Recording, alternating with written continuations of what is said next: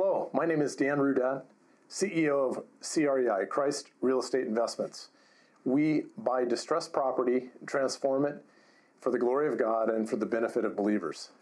Also, I'm a part of Jesus Christ CEOs, JC CEOs. It's an international group of CEOs that uh, are putting Christ first in their business. And I would encourage you to look into it and enroll.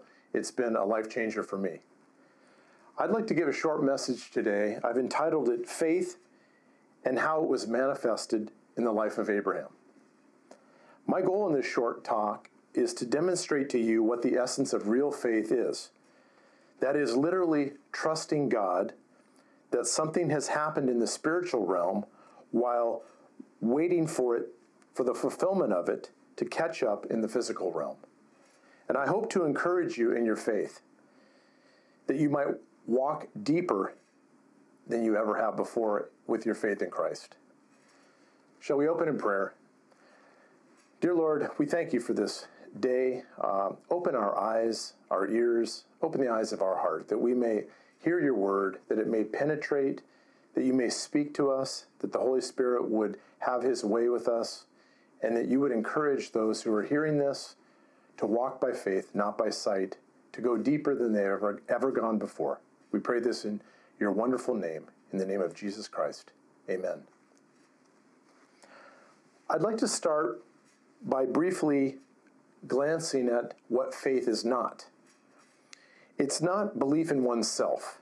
It's not trying to be more self confident.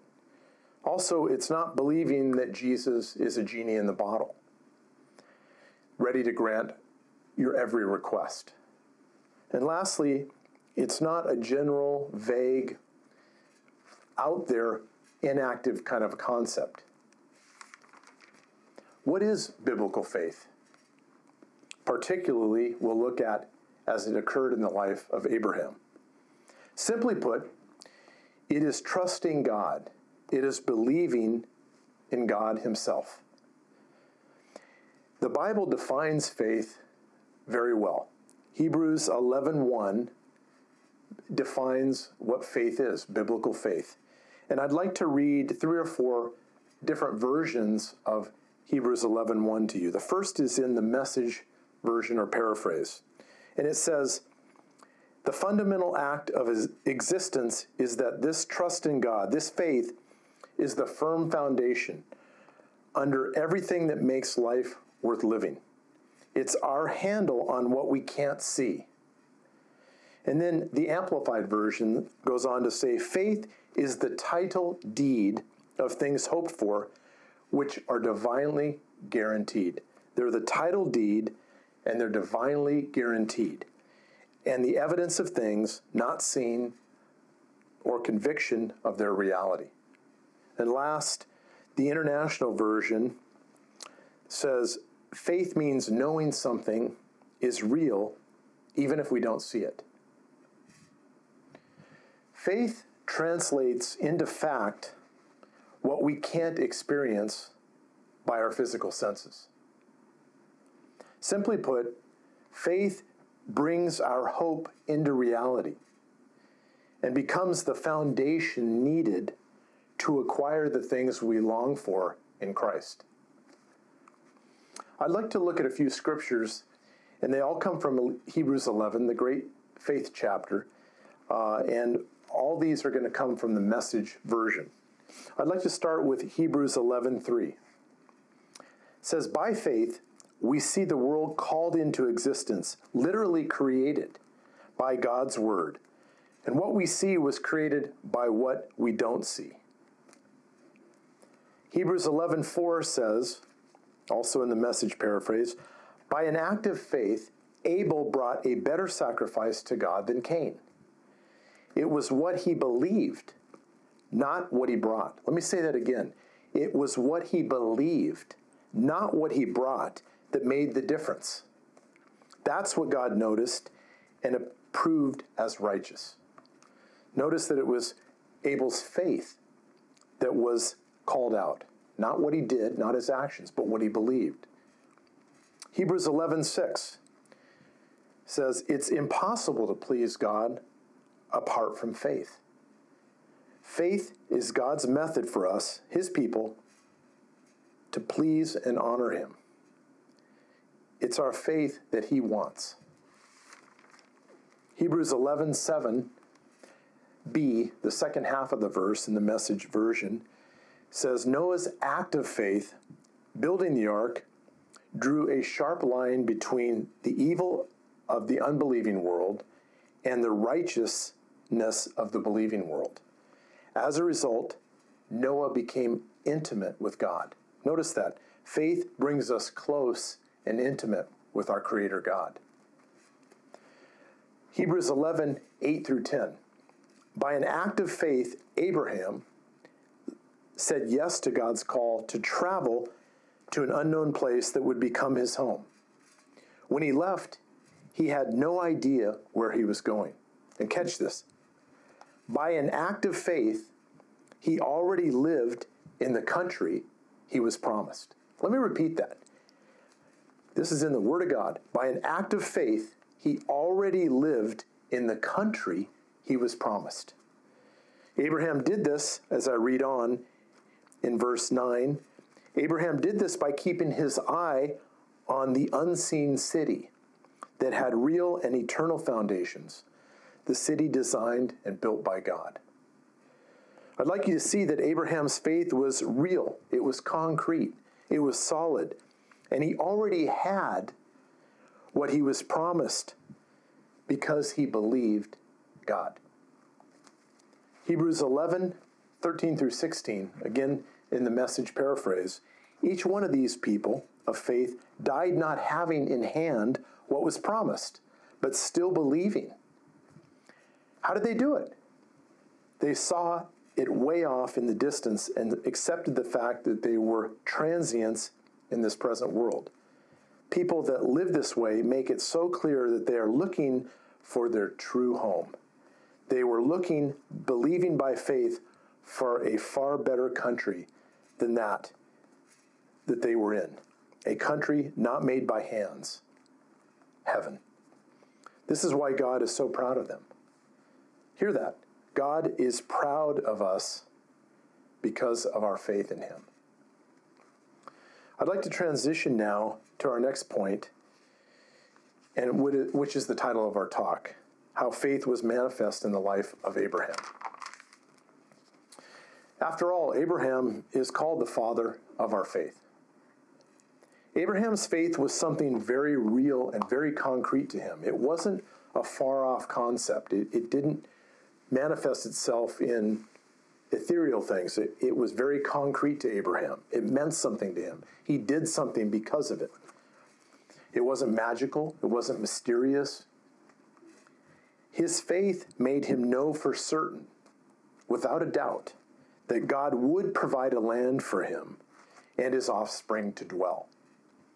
It was a reality to him, not just an idea, a goal, a dream to shoot for, like we do in our businesses or our careers or our lives. He knew that it would happen. He believed by faith the Lord had already done it for him. You see, that's faith. It's taking God at His word, it's believing it and letting Him literally produce it and allowing it to happen.